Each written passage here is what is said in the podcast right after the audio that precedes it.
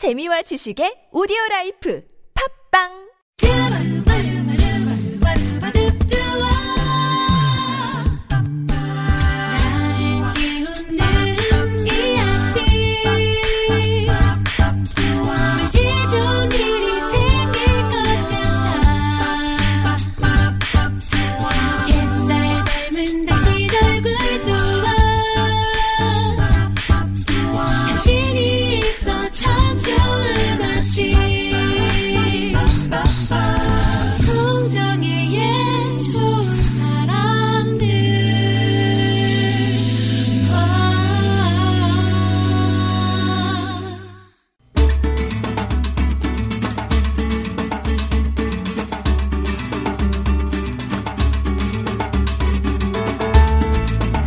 영국의 시인 존 밀튼이 이런 말을 했습니다. 책은 작가의 살아 숨쉬는 지혜의 정수만을 담고 있는 물병과도 같다고요. 한 주를 시작하는 월요일 한 권의 책에 담긴 지혜의 정수를 나눠 마시는 시간입니다. 한창원의 책가방 세종대학교 만화 애니메이션학과 한창원 교수님 모셨습니다. 안녕하세요. 안녕하세요. 예. 오늘은 아주 막 특별한 편지를 저에게 보여주시면서 네. 저한테 자랑하시는 거죠. 네, 지난주에 아, 아. 청취자 한 분께서 저에게 책 한 권을 보내주셨습니다. 어, 예. 어린 왕자의 맛있는 이야기라는 책인데요. 네. 양여경 씨가 보내주셨습니다.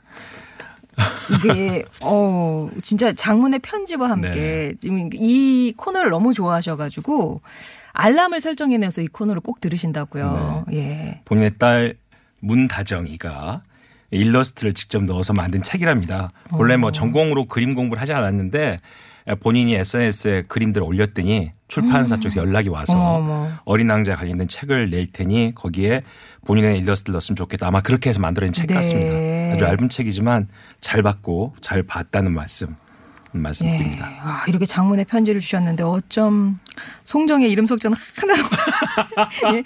그냥 송정의 좋은 사람들이라고만 적어줘도 참 감사했을 텐데 어, 그냥 한창원의 책가방으로 가름하셨어요. 예, 괜찮습니다. 뭐 제가 이제 밑거름이 돼서라도 교수님께 쫙 예? 포인트가 되신다면 얼마든지 예. 아무튼 제가 또 이런 청취자 여러분들의 응원도 받고 좋은 네. 책도 읽고 감사드리고 어. 월요일 아침마다 책을 고를 때 저는 어떤 마음으로 고르냐 네네. 이런 거 말씀 한번 드려볼까 생각합니다. 그 옛날에 파페 포포 메모리즈라는 책이 있었습니다. 아, 예. 예, 일러스트 예쁘게 그린 책이 엽서들도 있었는데 같이 나오고. 네, 이게 파페와 포포의 사랑 이야- 이야기였거든요. 거기에 이런 장면이 하나 있습니다. 아, 둘 다 캠퍼스 커플이죠 대학에서 파페가 하루 종일 원래는 이제 포포한테 아, 오빠가 족구 금방 끝내고 올게. 그러니까 족구를 시작합니다. 복학생인가 봐요. 네, 남자애들은 족구를 하면 네. 한판 안 끝납니다. 예, 3판 2승제 됐다가 5판 3승제, 7판 4승제. 그러다 하루 종일 하죠. 오빠는 하루 종일 족구를 했다. 나는 오빠를 좋아하니까 기다렸다. 어. 오빠가 한참 뒤에 땀을 씻으면서 어 미안해. 오래 기다렸지? 또 오니까 포포가 파페에게 시원한 음료수를 권합니다. 네. 오빠가 마시면서 어우 시원해. 그때 음. 포포 혼잣말 하죠. 오빠는 알까? 오빠에게 저 시원한 음료수를 주기 위해서 내가 매점을 몇 번 왔다 갔다 했는지 그러게. 뭐 그런 대사가 네. 있습니다. 저도 그렇습니다. 네. 월요일 날 이 책 한 권을 소개하기 위해서 몇 번을 서점. 왔다 갔다 하는지. 예. 이렇게 그냥 우스갯소리 드렸습니다. 아닙니다. 자, 오늘 소개드릴 책은요. 네. 아, 의사가 쓰신 책인데 뭐 의학 전문 서적처럼 보입니다만은 한참 읽다 보면 아, 이런 또 인문학 책이 없다라는 생각이 들어서 오늘 소개해드리겠습니다. 네. 어떻게 죽을 것인가라는 책으로 아주 유명한 베스트셀러가 됐던 작가죠. 아둘 가완디라는 미국의 외과 의사입니다. 음. 책 제목은요. 어떻게 일할 것인가 이번에는 어떻게 일할 것인가. 그러니까 어떻게 원- 죽을 것인가 이어서 어떻게 네, 일할, 일할 것인가. 아, 미국에서 어, 원제는 better입니다. better. 예. 더 좋은 better라는 뜻인데 이 책의 베스트셀러 이유를 언론에서 이렇게 밝히고 있습니다. 본인의 일을 통해서 의미를 찾으려는 보편적인 열망과 함께하기 때문이다. 이렇게 이 책이 많이 팔린 이유를 얘기하고 있는데 아, 이 책에는요 성장과 개선의 방법을 찾아 헤맨 한 직업인의 집요하고도 낙관적인 모험이 담겨 있습니다. 정답은 없지만 더 나은 선택은 있다라는 책인데요. 어, 타임이라는 언론은 이렇게 얘기했습니다. 메스 같은 펜과 엑스레이 같은 눈을 가진 작가다. 어. 그러니까 매일매일 응급 환자와 의사 그 외과 수술을 하고 있는 공중보건인데 네. 이 사람이 또 글을 썼습니다. 계속 일간지와 잡지에 글을 연재합니다. 이글 모아놓은 글인데요. 읽다 보면 아 그가 의사 일을 열심히 하다 보니까 우리가 일한다는 거는 어떤 의미를 갖고 잘 일한다는 것은 또 어떤 방법을 갖는 것인가를 정리해 놓은 책입니다. 그래서 제가 읽다 보니까 아 이게 의사만 관계된 게 아니라 학교에서 학생 가르치는 저에게도 도움이 되고요. 회사에서 일을 하시는 분들, 자녀와 함께 교육을 고민하시는 부모님들도 모두가 그 방법을 한번 같이 생각해 볼 시점이 되지 않았나 싶어서 예. 오늘 책을 가지고 왔습니다. 야, 그러면 어떻게 일할 것인가 스스로 그 좋은 샘플이 되어야 되겠네요. 그렇습니다. 쓰시는 분이. 예. 이 책은 이제 의학 저널에 연재한 탐사보도와 칼럼을 바탕으로 펴낸 책인데요. 의료를 넘어서 어떤 분야에서건 위험과 책임이 따른 일에서 새로운 선택과 시도가 성공하기 위해서 세 가지가 핵심 요소다. 첫째, 성실해야 된다. 성실. 둘째, 올바르게 해야 된다. 예. 그리고 셋째, 새로워야 한다.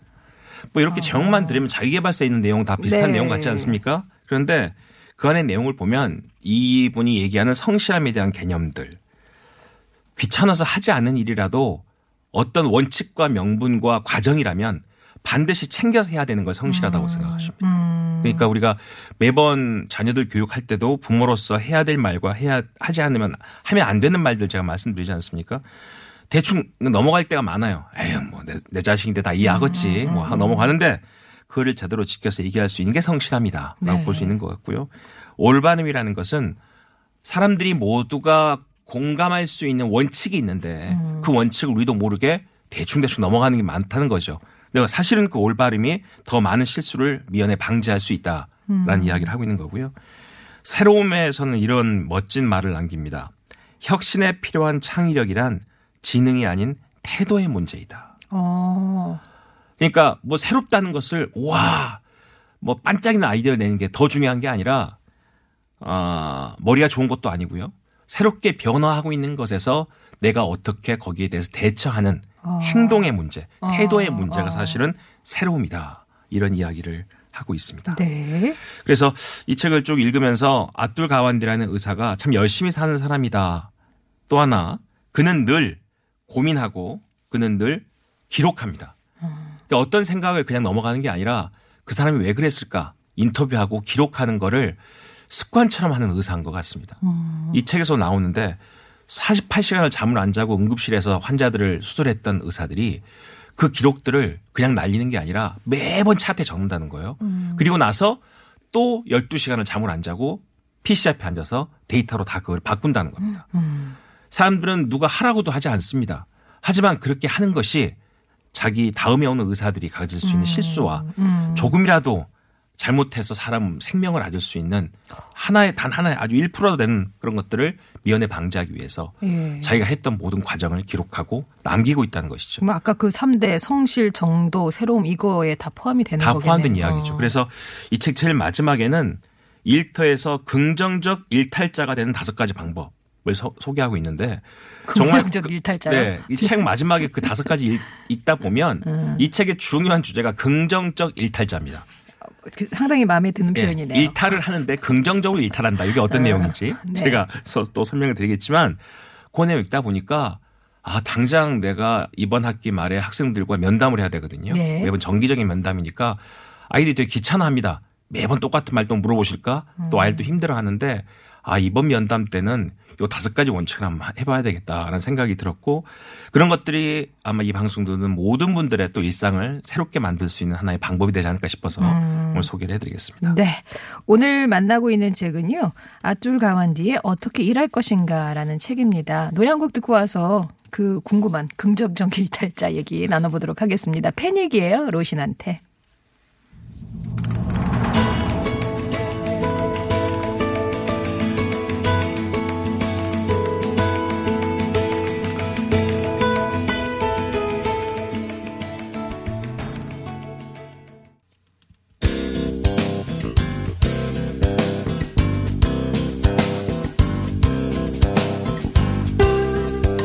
월요일에 만나는 좋은 사람들 한창원의 책가방으로 함께하고 있습니다. 오늘 만나고 있는 책은 정답은 없지만 더 나은 선택은 있다. 최고를 능가하는 최선에 관한 탐사의 기록 아둘과 완디의 어떻게 일할 것인가 만나고 있습니다.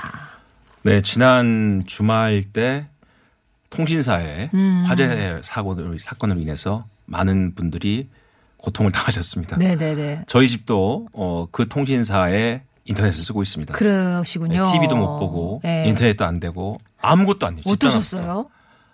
없죠. 조용히 지냈죠. 강제 디톡스. 오랜만에 조용히 지냈는데 예.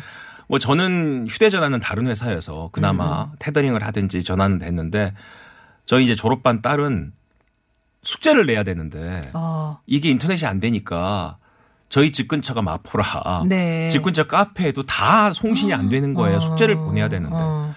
그리고 이화여대 앞으로 갔더니 유일하게 되는 카페가 하나 있어서 예. 갔더니 이화여대 안에 있는 모든 학생도 다 나온 거예요. 학교가 안 되니까. 아, 그래서 이런 아주 대란이었죠. 저는 그런 사건을 접하면서 아 이게 창의적인 능력보다 더 중요한 능력은 위기 관리 능력이다.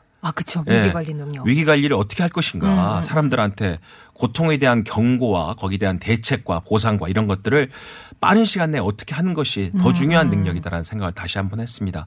그러면서 또 이 책을 읽다 보니까 이 책에서 얘기하고 있는 바로 그 세 가지 성실함, 올바름, 새로움 네. 이것들이 바로 그러한 위기 관리 능력의 시작과 과정과 결과가 음. 아닌가라는 생각을 했고요. 바로 이 서문에서 이 저자가 이야기를 시작하던 그 부분의 한 부분을 읽어드리도록 하겠습니다.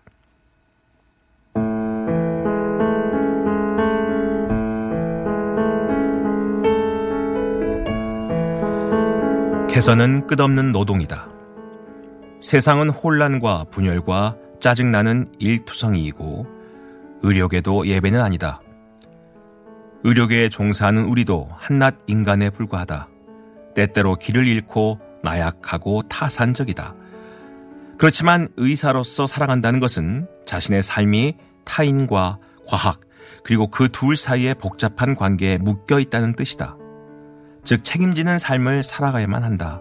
여기서 책임은 선택의 문제가 아니라 이 일을 하는 순간 우리에게 주어진 몫이다. 문제는 그러한 책임을 받아들인 상태에서 어떻게 이 일을 잘 해내느냐 하는 것이다.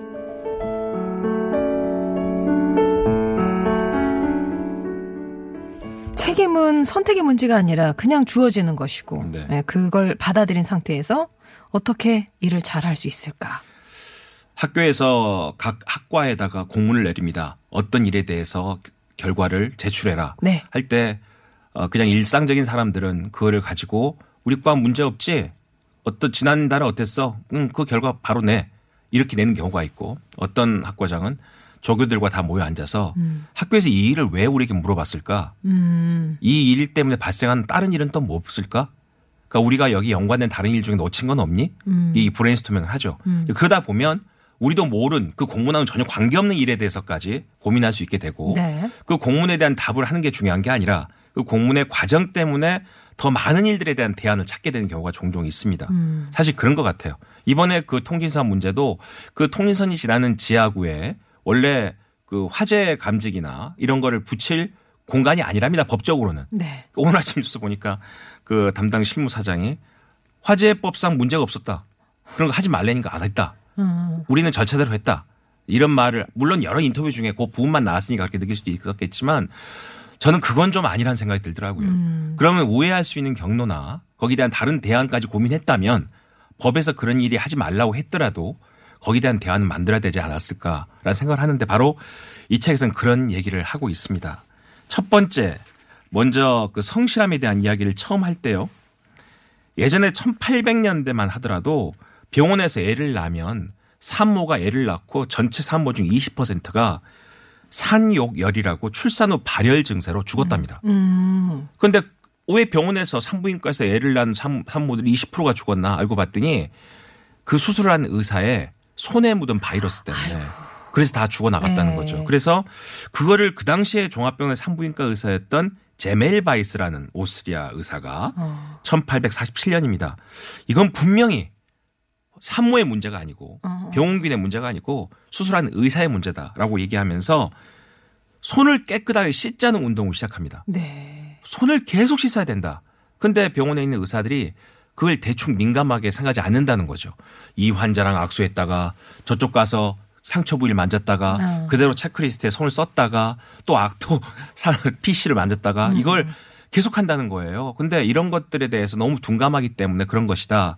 그래가지고 정말 지나칠 정도로 사람들한테 욕을 먹으면서까지 손을 씻자는 운동을 했고요. 결국은 나중에는 1%까지 떨어뜨렸다고 합니다. 사망률을 사망률 예. 떨어뜨렸다고 합니다. 하지만 그 의사의 그런 과정 속에서 많은 의사들이 반대를 하고 저 의사가 왜 이렇게 까탈스럽게 하냐. 결국 병을 쫓겨났다고 그래요. 이 사람은. 그래서 하지만 몇 년 후에 다른 젊은 의사에 의해서 이게 논문으로 검증이 됐고 네. 결국 모든 병원들이 여러분들 요즘 의료 드라마 보면 수술 들어가기 전에 막 솔로 막 손톱 네. 닦잖아요. 네. 그런 것들이 바로 그때부터 아. 규칙적으로 만들어지게 됐다. 네. 그리고 이제 그게 유럽과 미국 병원에서는 그 닦고 수시로 하는 게 너무 귀찮고 과정이 복잡하니까 바로 여러분들 잘 아시면 요즘 손 세정제라고 보시죠. 네. 젤 타입으로 네. 손을 닦는 거 이런 것들이 병원에 일상화가 됐다는 어. 겁니다.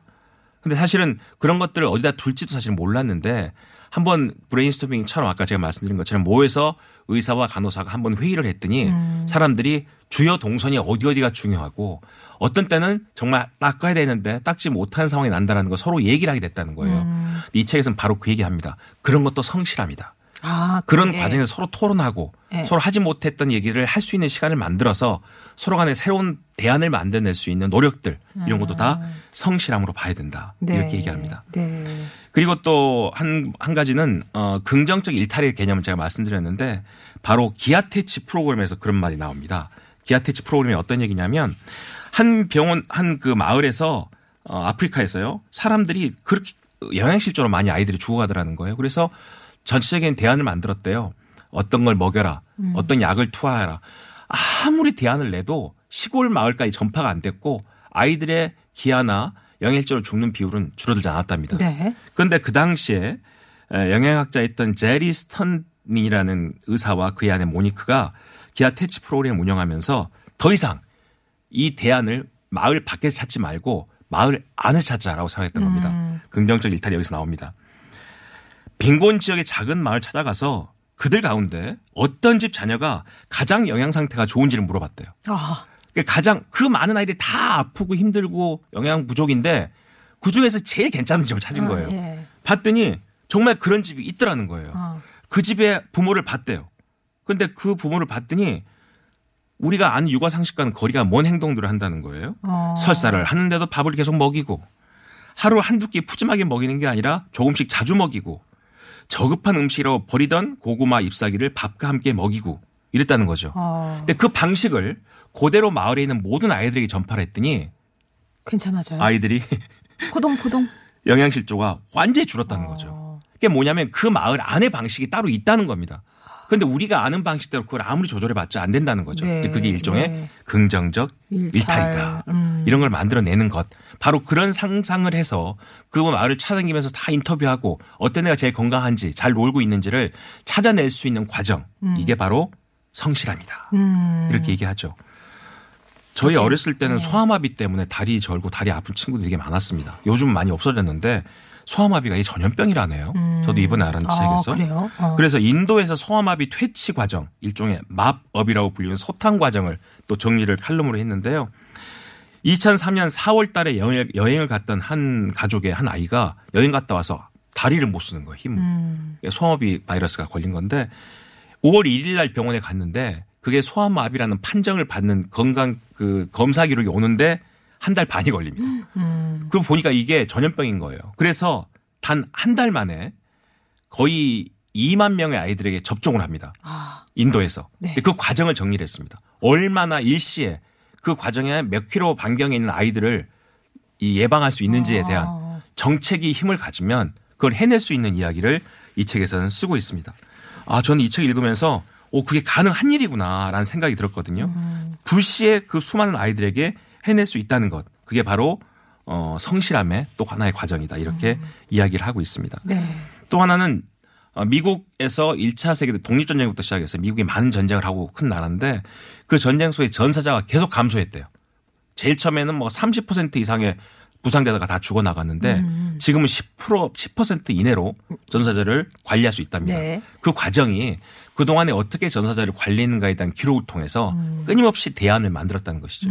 지금은 어, 미국이 전쟁을 하잖아요. 그럼 그 뒤에 60명의 의료진이 6대 집차 트럭에 모든 의료 기록을 갖추고 따라다닌답니다. 전쟁터를. 그러면 1시간 내에 간이 병동에 쓰고 그 안에서 환자들을 치료해서 사망자를 10% 이내로 줄일 수 있는 매뉴얼이 개발돼 있대요. 그러니까 신속하게 빨리 대응을 그렇죠. 거네요. 그런 과정이 다 예, 예. 성실함이다. 이렇게 아, 이야기하고 있습니다. 예. 또 하나 올바름에 대해서는 이런 얘기합니다. 의사 의, 의사와 환자 사이에 샤프롱 제도라는 게 있대요.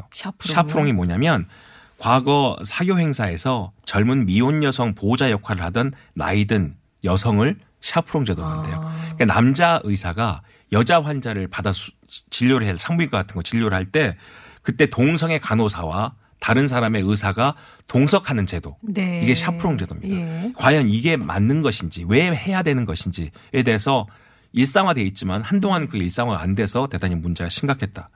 의사가 하는 모든 행위가 사람을 살린다고 해서 다 올바른 게 아니다. 음. 그 과정 속에서는 이런 아주 미세한 사람을 보호하고 인권을 찾아주는 이런 제도들이 필요한 것이 바로 올바름이다. 이런 얘기를 하고 있습니다. 네. 또 저도 충격적으로 받아들인 것 중에 하나가 사형 집행을 할 때 지금까지 여러 가지 제도와 사회적 제도가 바꿔왔대요. 원래는 우리가 단두대도 있었잖아요. 음. 그리고 일반적으로 총살을 많이 했답니다. 아, 20세기에도 예. 총살을 많이 했는데 그게 너무 비참하니까 교수형으로 바뀌었대요. 네네. 근데 교수형도 사실 거기서 직접 보는 사람들 너무 힘들답니다. 그래서 바뀐 게 전기 의자로 바뀌었다. 네네. 근데 전기 의자도 이게 사람에 따라서 다르대요 또. 어. 그래서 그 고통이 너무 심하답니다. 그래서 바뀐 게 약물? 독극물 주사라는 예, 거죠. 그걸 누가 조사합니까? 의료진이 해야 되잖아요. 네. 그렇게 사람들이 반대를 많이 한다는 거죠. 내가 의사가 된 거는 사람을 살리는 일이지 어. 죽이는 일이 아니다라는 것 때문에 미국도 지방 그 주별로 이걸 거부하는 의사들이 되게 많다. 같이 충돌이 오니까요. 그러니까 그렇죠. 예. 이런 것들을 또 어떻게 올바른 이야기를 하고 있는가. 의료 절차가 된 사형 집행의 과정에서도 그 과정들이 어떻게 진화해 왔는가에 대해서 설명을 쭉 하고 있습니다. 그걸 읽다 보면 아, 이 한, 한 가지의 어떤 규칙이 정해지는 과정도 그냥 정해진 게 아니구나라는 생각을 하게 되고 모든 사람들이 올바름에 대해서 얼마나 많이 토론하고 고민했는가 가 사실 우리가 지금 갖고 있는 규정들이 그런 과정 사이에서 벌어진 것이다라고 생각을 하게 됐습니다. 새로움에 대해서는 이제 아프가 점수라고 나오는데요. 아프가라는 의사가 예전에 아이를 보니까 아이가 태어날 때 약간 몸이 작거나 뭐 약간 내가 창백하다, 음. 울지 않는다. 네. 그러면 아 사산이다. 하고 애를 그냥 앞으로 치웠대요 옛날에. 아. 그러다 보니까 아이가 많이 죽어나갔다는 거죠. 어. 이 사람이 이건 아니다 예. 싶어서 본인 스스로 점수를 매겼대요. 박- 막 엄마 뱃속에 나온 아이를 보고 평가할 수 있는 항목을 정해서 점수를 매겨서 몇 점 이하는 사망이지만 어. 몇점 이상은 가능성이 있다. 살릴 가능성. 살릴 수 있다. 예. 그래서 뭐 저기 산소 마스크를 대고 다시 거기 애들한테 조치를 조치를. 취해서 예. 많은 아이를 살렸다는 거죠. 이게 사실은 기록의 시작인 거죠. 이게 바로 이제 새로움이라는 겁니다. 아. 네. 그냥 일상적인 관성을 놔두고 넘어가는 게 아니라 저 아이를 살릴 수 없을까? 어. 그러면 사람들이 모두 공감할 수 있는 원칙은 뭘까? 아, 점수를 매겼다는 거죠. 이제 그게 아프가 점수입니다. 지금도 모든 산부인과 이 점수를 하고 있대요. 음. 아. 그래서 10점 만점으로 해가지고 뭐 3.2 하면 어려운 아이지만 4점만 돼도 이 아이는 살릴 수 있다. 그럼 인큐베터에 넣고 네. 그 살릴 수 있는 장치가 개발되고 모든 산부인과 신생아실에 그런 센터가 만들어지고 음. 결국 한 의사가 점수를 매기는 아주 단순한 시도에 시작했지만 그게 지금은 전 세계 아이를 살리는 과학적인 시작이 됐다. 음. 네. 이렇게 책에서 이야기를 하고 있습니다. 그러고 보면은 이 성실함, 올바름, 새로움이 뭐 하나씩 딱 적용되는 게 아니라 교차 적용이 되네요. 뭐 어떤. 일을 하나 할 때 있어서 시간을 들이고 품을 들이고 특히나 이 저자가 예. 2016년 캘리포니아 공과대학 졸업식 축사에서 이런 표현을 했답니다. 저도 감동받았던 부분인데요. 학생들에게 이렇게 얘기합니다.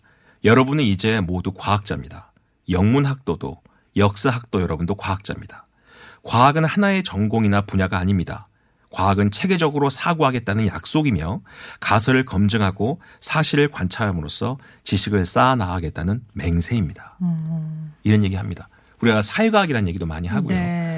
예, 어, 인문과학도 얘기합니다. 다시 말하면 사이언스라고 불리우는 과학만 과학이 아니라 우리가 살고 있는 모든 삶 자체가 과학이어야 한다는 것은 나의 삶이 나 혼자 삶이 아니라는 거죠. 모두가 연계되어 있는 삶이기 때문에 그 안에서 그 삶을 통해서 다른 사람을 지켜나가기 위해서는 과학자로서의 상상, 과학자로서의 기록, 과학자로서의 검증하려는 치밀함이 우리 모두에게 필요하다. 이렇게 이야기를 합니다. 예. 그래서 결국 어떻게 일할 것인가? 긍정적 일탈자가 된 다섯 가지 방법. 예. 그거 정리를 해드리겠습니다. 네네네. 첫 번째, 즉흥적인 질문을 던져라라고 이야기합니다. 즉흥 질문. 예, 사실 저도 매번 몇 개월에 한 번씩 건강검진을 받는데요. 똑같은 얘기합니다. 컨디션 괜찮으시죠? 뭐 술 많이 드세요? 잠은 축복 주무십니까? 네. 이런 얘기 하는데 어느 날 갑자기 요즘 대학생들 말 안 듣죠? 저한테 이런 질문을 하십니다. 내 직업을 아시니까. 그러면 저도 뭐 사람에 따라 다른데 예전보다 쉽지 않죠. 이러면서 다른 얘기를 하게 됩니다. 네. 그러면 그 의사에게 제가 하지 못했던 질문과 또 의사가 듣지 못하던 저의 이야기를 할수 있게 된다는 것이죠. 이게 바로 즉흥적인 질문입니다. 네. 예를 들어서 자기도 레지던트 시절 매일 나- 보던 나이 많은 파키스탄 출신 채혈 기사가 있었는데 이렇게 얘기를 하다 보니까 이 사람이 20년 동안 그 파키스탄에서 외과 의사 일하다가 아. 아이들 교육 때문에 미국으로 이민 왔다는 걸 알게 됐대요. 또 함께 일하는 어느 조용하고 보수적인 간호사는 이런 대화를 통해서 보니까 지미 헨드릭스와 데이트를 했던 사람이었다는. 거죠. 이러면서 예. 본인이 있습니다. 질문을 던지면 기계에서 기계 냄새가 덜 난다. 아. 그러니까 새로운 질문, 예. 즉 긍정적인 질문 던져라. 그러니까 저도 이번 학기말 면담 때는 똑같은 질문보다는 너안 한- 비, BTS 노래 중에 아는 거 있냐? 뭐 이런 질문들. 아침에 시내버스 탔는데 기분 나쁜 사람 없었니? 뭐 이런 식의 즉흥적인 질문도 사실은 대화에 시작할 때. 음. 가장 중요하다는 겁니다. 네. 두 번째는 투덜대지 마라. 어차피 의사는 힘든 직업이고 네. 늘 말도 안 되는 문제에 봉착할 수가 있는데 음. 말해봤자 자기한테 힘든 것 뿐이다. 네. 결국 자기에게 가장 중요한 응원할 사람은 나기 때문에 굳이 그렇게 더 어렵게 살지 마라. 네. 세 번째는 수를 세라. 다시 말하면 내가 뭘 하든 거기에 대한 기록을 하는 거죠. 아. 그래서 숫자로 남겨놓으면 그 숫자가 통계가 되고 그 통계가 결국 본인에게 하나의 자극이 될 수 있다는 겁니다. 음. 저 같은 경우도 어 주마다 술 먹은 낙을 적고 월마다 적고 어, 네. 술 드시고 그 뚜껑으로 세- 세시잖아요. 몇 병, 몇병 마셨는지. 국가 계미를 또 그래서 1년 내내 며칠 먹었다는 수가 나온다는 거죠. 그럼 본인 스스로 반성할 수 있는 게 된다는 네. 거고. 네 번째는 글을 써라랍니다. 글을. 내가 살고 있는 삶에 대한 기록을 남기는 것은 세상에 대한 본인의 책임이다. 그래서 글을 통해 사람들이 자신의 경험을 공유시켜라. 그리고 마지막으로 변화하라. 다시 말하면 본인이 갖고 있는 삶이 그대로 늘 똑같다고 반복적이라고 생각하지 말고 불확실성과 실패가 넘쳐나더라도 거기에 대해 새로운 변화를 늘 고민하고 생각해 봐라. 이렇게 이야기하고 있습니다. 네. 제가 지금 뭐 아주 개요만 설명드렸지만 책을 보시면 구체적인 의료 케이스가 본인에게 줄 수 있는 인문학적인 고민 상황과 너무나 비슷한 게 많아서 여러분들의 삶에서도 조금씩 자극이 되지 않을까 싶어서 오늘 책을 소개해드렸습니다. 네, 오늘 만난 책 아둘 가운디의 어떻게 일할 것인가 였습니다. 한창원 교수님이었습니다. 고맙습니다. 감사합니다.